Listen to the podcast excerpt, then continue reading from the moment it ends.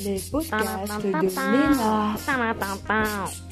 Bonjour à tous, j'espère que vous allez bien. Bienvenue dans les podcasts de Léna.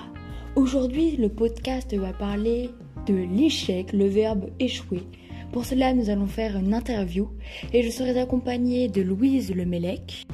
Bonjour Et de Léna May Le Noën. Bonjour Alors, pour commencer cette interview, j'aimerais savoir, selon vous, quelle est la définition de l'échec? Louise. L'échec est un résultat négatif d'une tentative. C'est une défaite. Mais pour moi, le vrai échec, c'est le fait d'abandonner. Non, c'est faux, car ne pas réussir un projet qui nous tient à cœur est un échec, alors que l'on n'a pas abandonné.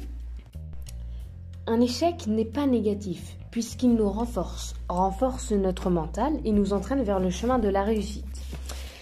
Pour arriver au succès, toute personne a vécu une succession d'échecs avant de réussir. Prenons l'exemple d'une célébrité, Stephen King, un homme vivant dans la pauvreté, qui a du mal à nourrir sa famille, accumulant les échecs et qui tente d'écrire des livres qui n'ont finalement aucun succès. Et puis finalement, il finit comme l'un des plus grands écrivains américains. Et en découvrant son histoire et son passé, nous pouvons comprendre qu'il a supporté beaucoup d'échecs, mais finalement son travail a payé. Merci pour vos définitions. Alors maintenant, j'aimerais savoir quels sont les points négatifs de l'échec? Allez-y, Louise. L'échec entraîne souvent une baisse de l'estime de soi, ainsi que de grandes remises en question, notamment sur ses propres objectifs et son avenir.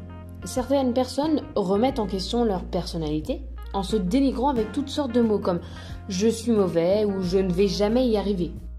Mais quand on prononce le mot échec, c'est forcément négatif, alors tous les points sur les échecs sont perçus comme négatifs.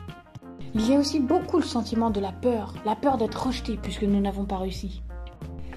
Après un échec, nous pensons ne pas être à la hauteur des attentes des autres, de ce que l'on nous a transmis comme valeur à respecter pour être intégré dans notre groupe. Le rejet a toujours été une grande peur pour l'humain. Nous voulons réussir pour les autres sans vraiment penser réellement à nous.